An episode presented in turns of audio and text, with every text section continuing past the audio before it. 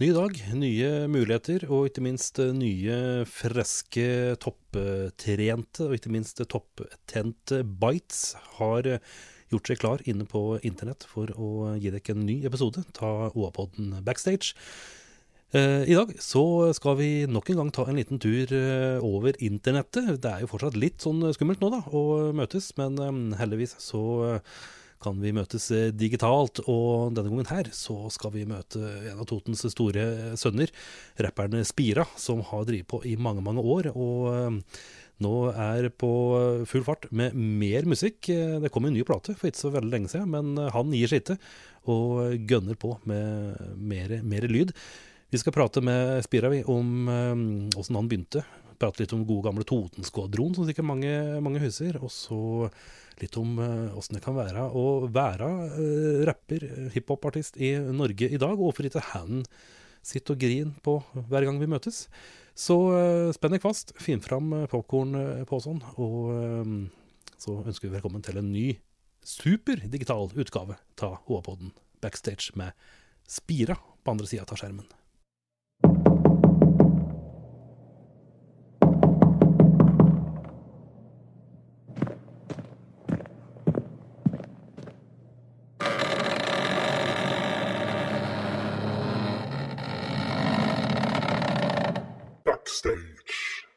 Sånn, og da er vi i opptak. Og nå er det litt synd at vi ikke kjører full, eh, full fjernsyn, for da kunne vi fått med Spiras eh, kokkeskole. For eh, du var midt i, Grandis-stekinga når jeg tok kontakt. og Hvordan er det du foretrekker å ha Grandisen din, Spira? Nei, det er, For det første så er det en egen kunst å lage en god Grandis. Det er jo sånn at man Du setter på ovnen, veldig viktig. Skru på riktige grader. Altså, men, men du holder pizzaen i fryseren til sekken skal inn. Og da må du da selvfølgelig fjerne plast og, og, og papp da, før du kaster den inn. Hvis du da steker den i 13-14 minutter, så er jeg sikker på at eh, alle som eier Grandi også hadde vært stolte over. Da er det innertier, eh, rett og slett? Ja, det, det, det tør jeg påstå, faktisk. Ja. Må du, må du pimpe Grandisen, eller kjører du naturell? Jeg kjører naturell. Gjør det? Ja, jeg må ikke overdrive. Nei, det er noe med det. Man må være litt uh, Kan du ta av på, på dette? Det er liksom Dette er lagd for ikke ta av på, på en måte. Det skal være sånn. Ja, litt sånn basic uh, Basic og, og jovialt, rett og slett. Ja, Ost og paprika, med andre ord. Ja, det, det, det funker. Eh, jeg tenkte på, hvis en skal eh, For de som har eh, TV, det har de fleste, så har jo Statskanalen har jo lagd en eh, dokumentar om norsk eh, rap og hiphop som heter 'Taking Over'. Ja. Uh, og der er det jo eh, en del friske uttalelser fra, fra, fra mange av de som har drevet på, på lenge. Det var jo bl.a. en som uttalte at eh, når eh, Klovner i kamp kom, da var på en måte norsk eh, hiphop og, og rap den var da død, for da ble det, det, ble kommers, da ble det bare tull. Og, eh, når var det du kom inn i, i dette sirkuset her? Først og fremst må jeg bare si det om den dokumentaren at det var akkurat han jeg syns var fascinerende. Han Leo, han som er så sint, ikke sant. Ja, bare sitter der og så bare Jeg trodde det var skuespill, og så finner du ut litt ut i episoden han er så sint, han. ja. Eh, Han sitter 20 år etterpå og sier at når, når Klovner i- når, når Klovner kom, da, da, da ga jeg meg, altså. Og så um, sitter han der 20 år etterpå og er sint for det. ja. Og uh, han var egentlig min favoritt i denne serien der. Han vil fortsatt flyge inn i kamera og si ifra, liksom. ja. Han, han kommer fortsatt til å klappe til Klovner i kamp. Ja. Men, men eh, hva var det du syns ja, For når Klovner i kamp eh, begynte og var liksom hotte, da var vel du òg litt i, i, i ungdommen, for å si det på den måten. Men var det, der, var det en inngang for deg òg, eller? Eh, Klovner i kamp eh, ga ut den første norskspråklige rap ABB i 1998. På det plateselskapet jeg har vært signa med nå, MTG. Eh, vi hørte jo på Klatrekamp, men eh, det var på den tida jeg akkurat hadde begynt å skrive. De gjorde det vel akseptabelt å rappe på norsk, vil jeg si.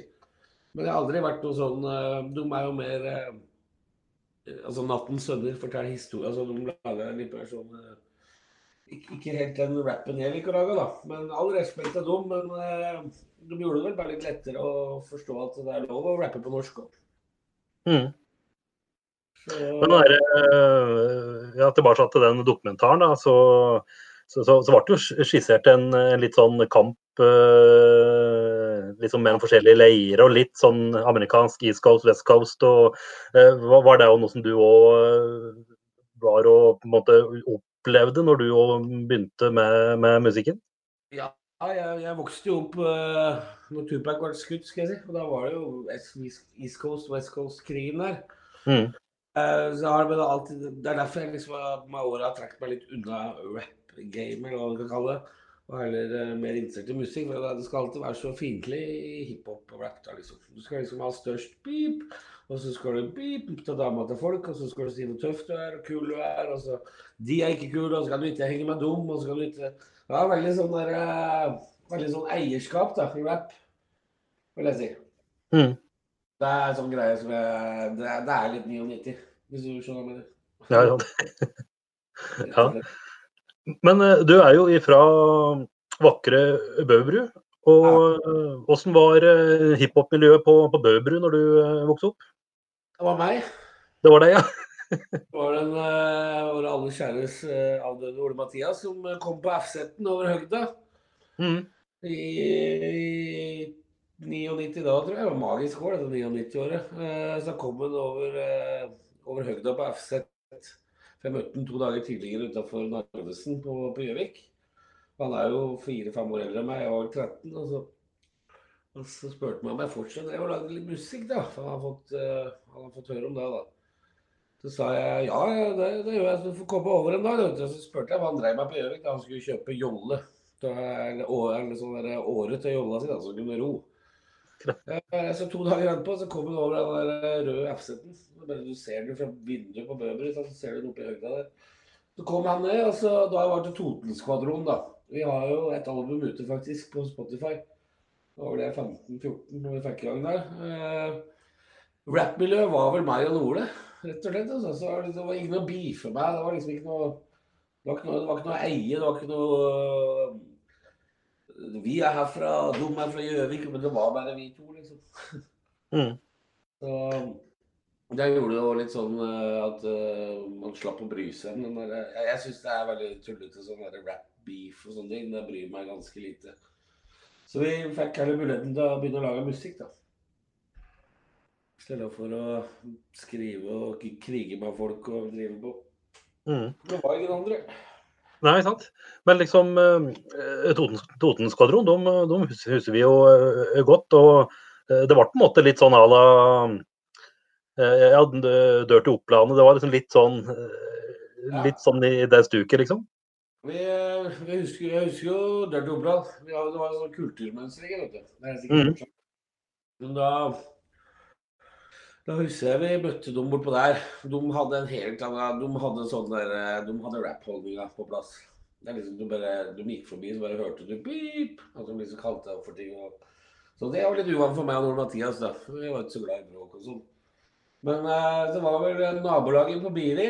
Så var det Dirty Oppland på Lillehammer. Og så var det meg og Nole på Gjøvik og Toten. Rett og slett. I dag er jeg vel venn med hele gjengen, skal vi si. Ja. Og dette er jo ja, det er jo over 20 år siden. Det er helt vilt, Tenk på det. faktisk. Det er spesielt å tenke på. Tida går fort. det han gjør det, altså. Og, men eh, når du da begynte å, å jobbe med egne ting og, og gå solo, var det òg var det en naturlig overgang, eller satt det litt langt inne å forlate liksom Totenskvadronen og en sånn type enhet, for å bruke det uttrykket, da, så jobbe under eget navn? Var, var eh, nå, nå ble det jo litt sånn at det ble bare spira for når Ole døde. Så det var litt Mm. vanskelig. å. Men eh, Ole Mathias han var kanskje litt mer tilbakelent. Og jeg var jo jeg ble jo kalt Gnisten, eller Spira, av vennene mine, for det var litt liv i meg. Så jeg, jeg, det ble sånn naturlig etter den ene plata av meg og Ole, så ble det mer at han lagde beats, og jeg rappa. Eh, Så jeg fikk jo veldig mye beats av han hele, hele veien. Det er jeg glad for. Så egentlig så har jeg Jeg føler at på en måte jeg har vært Det er derfor jeg spira av Mathias, som var Toteskvadron. Jeg var at Mathias er en egen produsent, og Spira er en egen rapper. Så jeg har på en måte drevet solo samtidig som jeg har vært i Ja, jeg har bare Totenskvadronen har vært med som gruppe. Så jeg har vært en del lag i seinere tid. Eh, Men det er fortsatt under Spira, da. Det har liksom bare vært sånn eh, Det har vært solo hele veien, altså, med noen kule grupper på veien. Mm. Og i løpet av de 20 åra så har du jo eh, du har gjort himla mye, da. Det, vi prates jo mellom, eh, mellom eh, eh, inn, eh, innkasting ta Grandis og eh, før vi starter spolebåndet her, at eh, eh, du er jo aktuell med splitter ny skive, og så kommer du jogge med mer eh, nå. Ja, jeg ga ut uh, eh, 5. februar. Og så ga jeg fader meg ut uh, Det er mitt fjerde studioalbum, uh, Bipopulær. Men så ga jeg ut uh, fredagen som var nå, 26., så ga jeg ut fire og en halv. En ni spor til. Og så sitter jeg med to EP-er på sju og åtte spor som er lagd med Bjørn Gunnar Skagen, eh, som skal ut i mars. Og så jobber jeg også med en sånn litt sånn innlands-EP. Der jeg drar med litt forskjellige gjesteartister som skal ut i mai. Og så jobber jeg jo parallelt med femte plata, da. Så det er, det er mer enn nok. Jeg kjøpte meg studio sjøl, så jeg har vært litt sånn autist på det. Jeg har vært borte. Det er ingen som hører fra meg lenger og sånn. Ja, du har vært litt sånn teknisk nerd. Eh. Nei, jeg har bare vært sånn at jeg klarer ikke å gå. Det står en mikrofon der, og den mikrofonen er på. Det er jeg som styrer den. Da er det vanskelig å stikke av også. Ja, da, må- da må det lages noe. Rett før vi kobla på nå, så var jo hun Nina Martinsen hun Nins her. Mhm. Eh, Som er innlands-appen, og gjorde et spor. Jeg sitter jo i studio as we speak nå. Så eh, Så folk får ikke tak i meg lenger, rett og slett. Det er godt å bare sitte der og mekke, mekke. Jeg har egentlig vært veldig avhengig av musikk og skriving og sånn. Så å bare bygge opp et studio, det gjør det egentlig. Det blir ikke så mye nøling. Det, jo, det har blitt så lett å jobbe i Logic, f.eks. Det ligger jo i tittelen, logisk. Så det gjør det veldig lett. Men eh, nå har jeg jo muligheten til å gjøre det akkurat når jeg vil. I stedet for å avtale sessions for folk, booke studiotid og sånne ting. Mm. Folk er vrange på det. Så da er det greit å bare ha tilgang 24 timer i døgnet. Da er det bare å dukke opp, og du, du, du starter opp. Åpner døra og starter opp. Sovna i studio i natt og våkna i stolen. Ok. Da var Nina på vei, så var det bare å begynne på. Ja, ikke sant.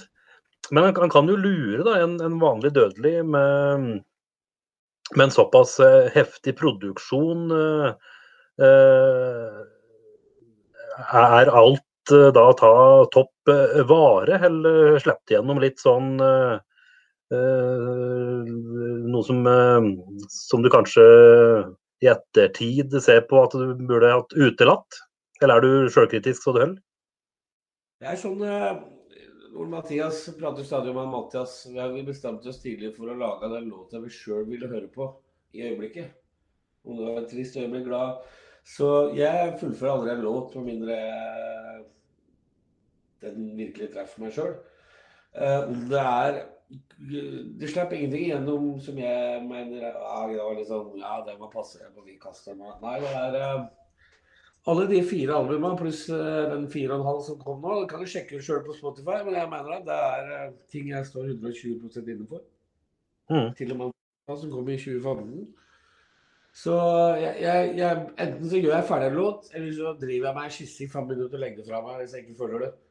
Så hvis jeg gjør en låt, så gjør jeg en låt, og da betyr det noe for meg, og da vil det alltid bety noe. Om eh, tre måneder, tre år etc. Så lagde jeg den der og da, og da følte jeg det, og da betydde det noe for meg, og da, da står jeg inne for det. Mm. Men altså, jeg er ikke rette person til å si om alt jeg har er super kvalitet, for det blir jo opp til øre til øre. Men eh, jeg er veldig stolt over det, de fire albumene. Fire, fire. Mm. Men, men eh, når du da begynner å jobbe med en eh, idé, så merker du fort om om du, får, eh, om du får feeling, og om du merker at her, her er det noe å jobbe mer på, eller om det blir mer at jo, jo, dette var en artig idé, men det ble ikke noe mer enn det, liksom. Ikke sant? Og det er, det er akkurat sånn det er Jeg er mer sånn at jeg pleier å høre et gitarriff. Gir det meg noe, og jeg begynner, så blir det noe. Mm. Jeg, jeg begynner på noe, så legger det fra meg. For jeg veit idet jeg begynner med at dette, dette, dette, Jeg blir bare sånn helt borte, og så bare gjør jeg låta. Jeg har lagd eh, to EP-er nå som er produsert her i studio sammen med Bjørn Gunnar Skagen. Han er en, eh, en barndomsvenn og en dyktig, dyktig musiker. Uh, så vi har en EP som heter Oppturer, og en som heter Nedturer. Eh, som kommer i mars, eller 26. mars og 9. april kommer nummer to. Og da er det sånn Setter opp noen trommer, da. Går det, går det noen trommer, og så begynner han å klunke, og så bare Der. Vi trekker den gitaren. Kom igjen, bom, bom, bom, bom. Og så da, da er det i gang, liksom. Da, men da føler jeg det, og da går jeg 100 inn, og da har jeg aldri gitt meg etter ti minutter. Så lenge jeg føler det fra starten av, så kommer jeg til å gå, gå Ikke gå fra studio før det er ferdig. Altså. Mm. Da har vi fått veldig veldig god hjelp av han derre Etter Jan Bjørn Gunnar har lagd om låten, så har vi sendt det videre til han Jakob Holm Lupo. Fantastisk eh, musiker. Eh, mikser, han mastrer, han eh, Ja. Så han har spent på bitte litt og jobba altså, liksom, Han har koprodusert da, i tillegg. Så vi sitter her og bare får igjen miks etter miks og gliser. Gleder oss til å vise det fram. Ja, apropos det, hvordan har det siste året vært, vært for deg? Eh, Det har vel vært lite, lite scenegulv under, under skoene dine òg? Ja, absolutt. Men det, til gjengjeld altså, så har du jo så har jeg fått ut fjerdealbumet, så fikk jeg ut en eh, fire og en halv nå. Og så har jeg jo tre EP-er klare og en halv plate og sikkert 14 eh, låter utenom det. Så jeg har bare gått i studio, jeg. Når, når koronaen har stått på. Så jeg bare satt her og lagde musikk. Så det har vært en veldig, veldig lite spillejobber, men det har vært veldig Hvis det først blir spillejobber igjen, så har jeg mer enn nok å klunke på scenen. Mm. Så når du åpner opp, da, da er du klar med metamusikk? Da må jeg ha en fire og en halv times konsert alene. Ja. Det er liksom du og Bruce Springsteen som kjører eh, maraton. Eh. Lager meg bluesere. Vi pleier å Ja. kjøre. Eh, Jeg har altså gjort et par sånne digitale konserter i starten når det var korona. Ja. Åssen eh, var det? Det var eh, jeg, eh, For meg er det egentlig et fett eh, å spille for 3000 eller om jeg spiller alene. Det er selvfølgelig dritartig å spille for 3000, men, men eh, jeg gjør samme show jeg, om, jeg, om det sitter ingen der. Eller, det som var mest spesielt, var at man hadde på sånne blå plast, plasthansker. Det var litt rart. Ja. Ellers var det stille. Det var på en båt, faktisk. Husker ikke sammenhengen. Men det er så klart eh, morsomt å ha publikum der. Det er dumt, du tester jo musikken din. Du er der for å teste reaksjoner. Så det er jo det er langt ifra det samme. Mm. Eh, for folk. Vi får håpe at eh, det snart blir eh, muligheter for å se folk eh, i levende live på, på en scene igjen. Ja, hvis folk tar smittevern på alvor, så Ja, rett og slett. Og ta vaksine. Så Vaksine, men ikke den vaksina som hun dama på TV tok, så gikk rett i gulvet. Husker ikke, det var den første testen. Vent, da. og så tar vi vaksine.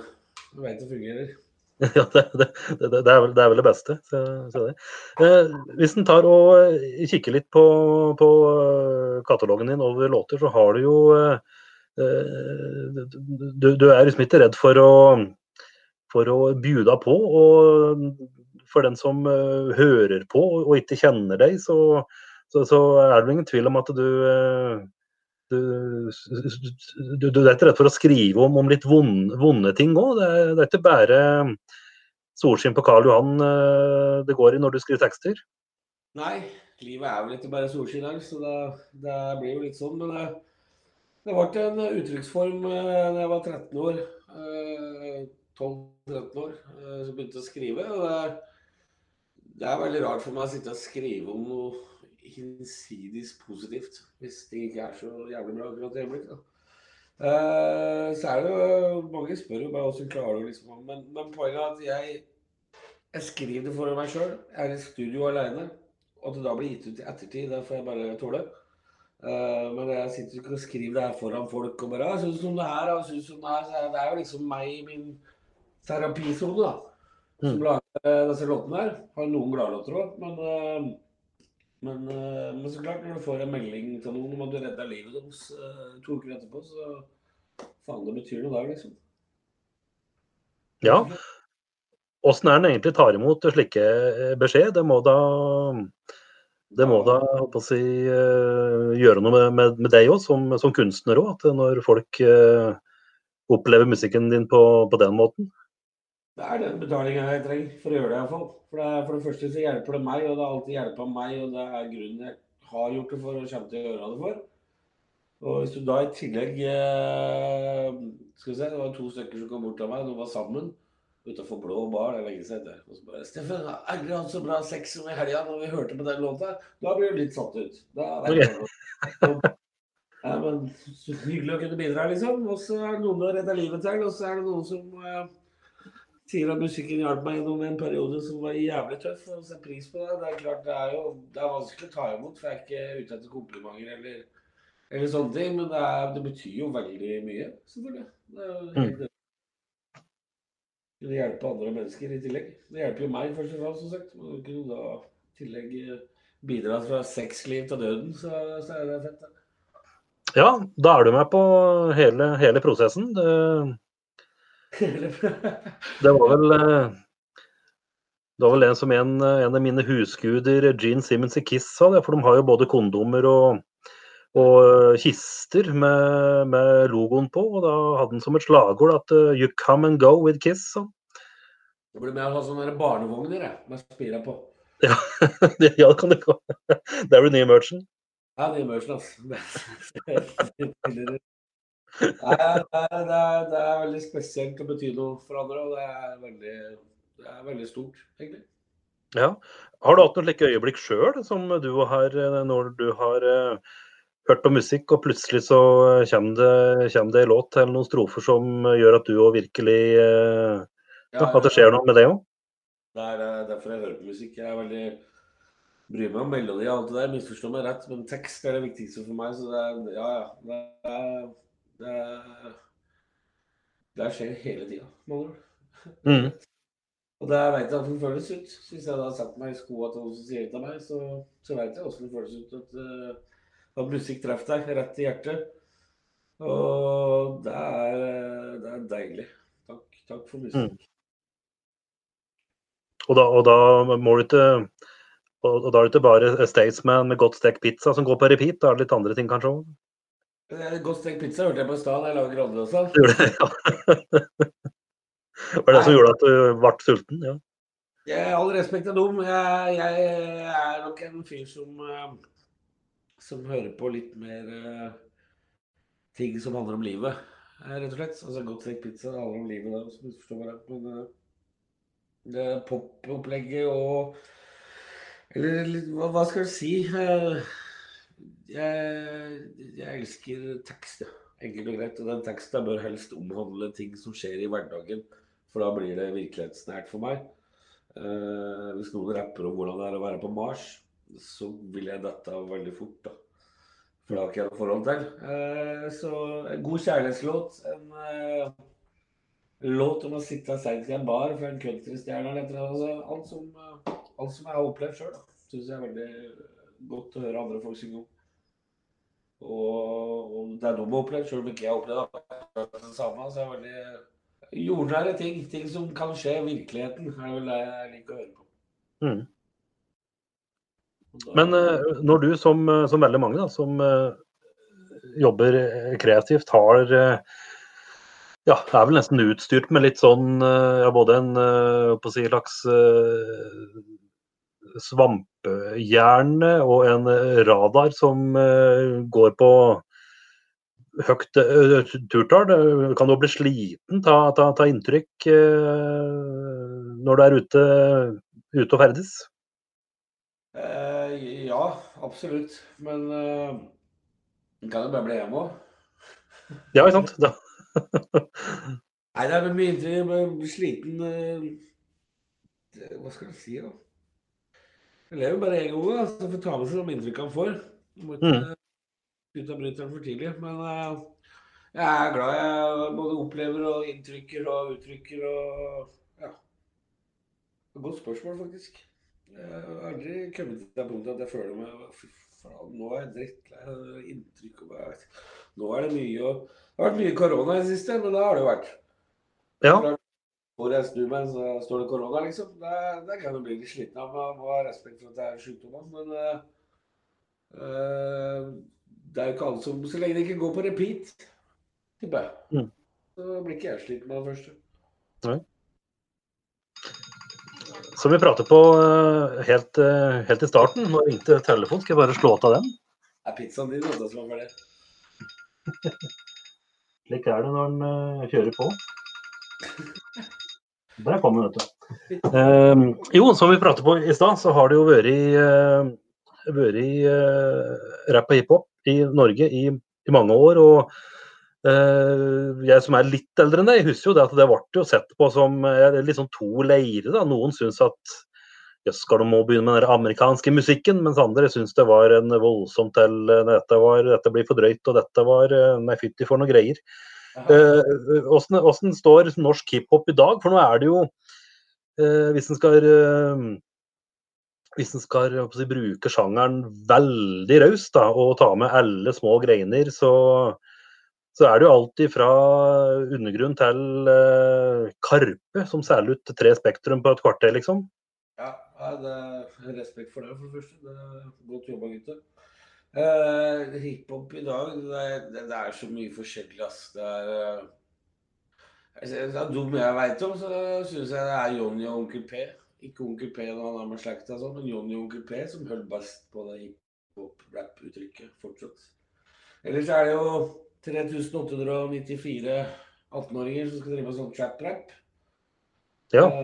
Bagger og Gucci, Gucci, Prada, Prada. Mm, Det er jo mer sånn trender. Men eh, det har blitt mye mer åpent, iallfall. Mye mer akseptabelt for uh...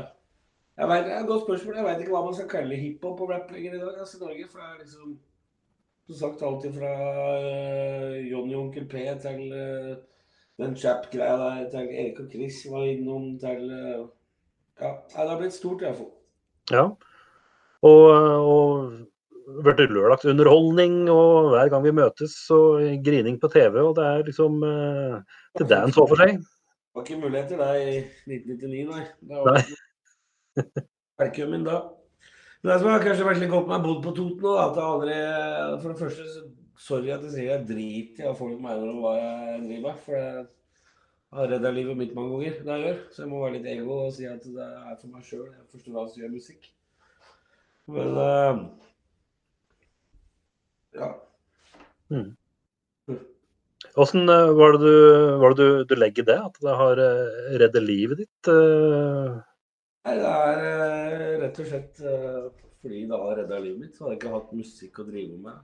For det har skjedd en god del som jeg ikke ønsker å gå inn på nå. Men jeg hadde ikke hatt musikk å ta tak i da, eller den pennen eller det arket å sitte og skrive med, så så veit jeg ikke. En klok mann sa at der slapp du å tenke på, for det, du hadde jo det arket, du hadde jo den pennen, og du, du fikk ikke gjort det. Mm. Så jeg, at hvis ikke jeg kunne gjort det, eller fått utløp for deg gjennom Det er derfor det er mye personlig, så så jeg er ikke helt sikker på hva som har skjedd. Mm.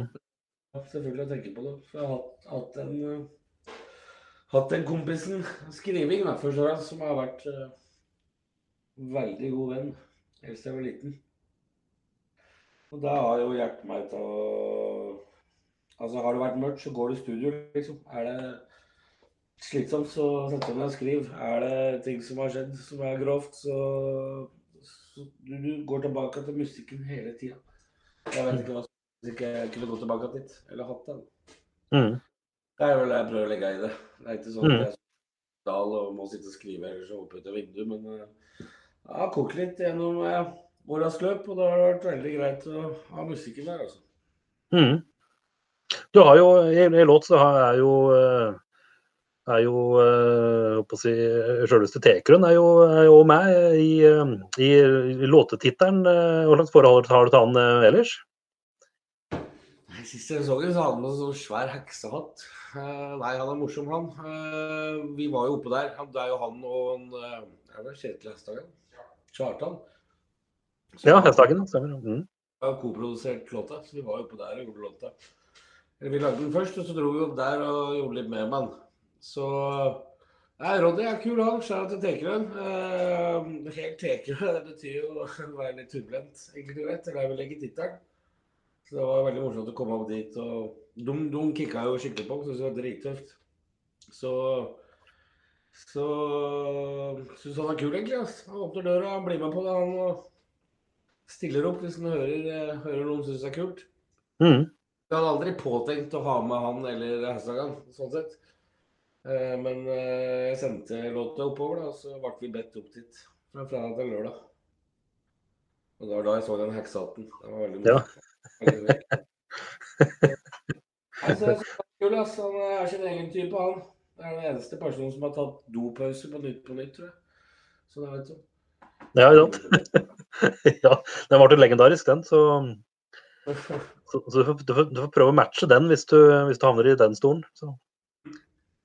Nei, så det, det er veldig artig å være oppe der og gjøre lage noe som heter Helt Tekerø, og så ha med de gutta der. Så det er jo drittøft, det, liksom. Da er du godkjent. Ja. Og eh, spille inn, spille inn lokalt òg, det er vel òg noe du ikke har gjort noe særlig de siste, siste åra? Hva da? Og eh, spille, spille, inn, eh, spille inn på, på, på, Toten, det er vel litt noe du gjør hver dag, det? heller? Det har vært lite av det. fordi jeg flytter jo fra Toten for å få lov til å spille inn mer. Mm. Det renner jo ikke over til her, det gjør det ikke, liksom. Og, og ja, jeg har ikke funnet jævlig studio. Jeg fant jo Stig Enger til slutt. Han eh, syns jeg er en jovial, fin kar. Så jeg jobba litt med han, men eh, jeg dro til Oslo, og der er det jo liksom ja, studio rundt hvert hjørne. Enkelt og. Så det åpna litt mer muligheter til å, å spille litt fortere. For når du anser meg sjøl som ganske kreativ, da, så sitter jeg liksom og ikke få spilt inn den låta da er du på en måte ikke helt ferdig med det, men da klarer du ikke å slippe den. Så jeg er liksom avhengig av å få spilt eller ha tilgang til studio. Og det var litt lettere utafor bygdom. Mm.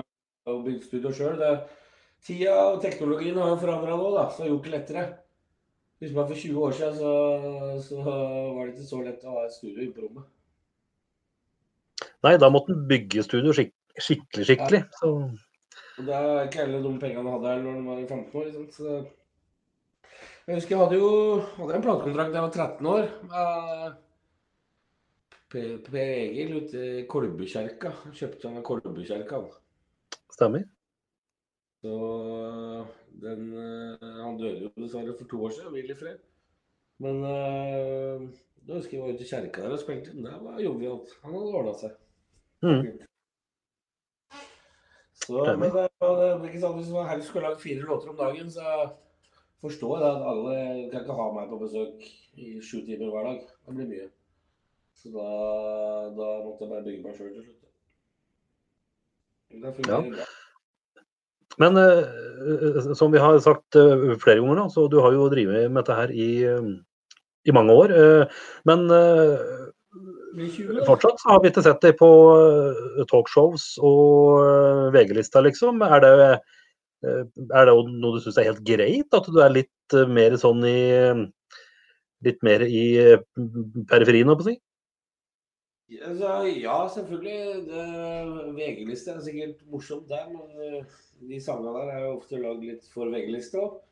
Jeg vil gjerne spille en dag. Jeg, jeg, jeg, har, jeg, lager litt musikk for å Altså, jeg har spilt på Rockefeller fire ganger. Ba, ba, ba, Jeg har spilt rundt omkring i hele Norge. Så skal begynne å virkelig sette opp lista her. Jeg varma for The Game, Exhibit, Buster Rhymes, eh, tre av verdens største rappere. Jeg har spilt mer enn nok.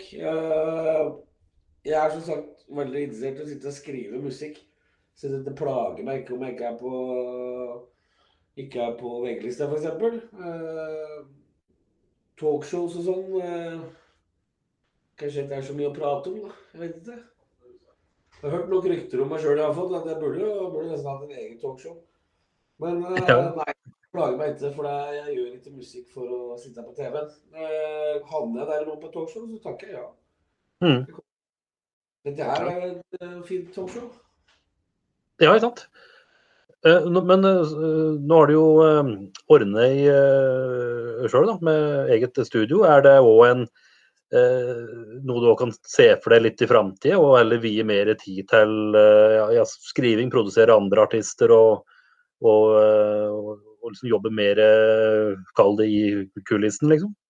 Ja, absolutt. Eh, det har jeg allerede begynt med, sånn sett. Eh, eh, alltid fra satt opp en svensk artist. Det er veldig interessant å kunne få lov til å produsere andre mennesker. Hente ut deg som bor i dem, og, og, og jobbe, jobbe med dem. Men det som sagt så har det vært terapi og sånn, så jeg synes de siste åra jeg begynt å utvide Altså, jeg har sittet i nok et studio til at når jeg kjøpte meg studio, så skjønte jeg hvordan alt fungerte. For jeg har sittet og sett på det i 20 år.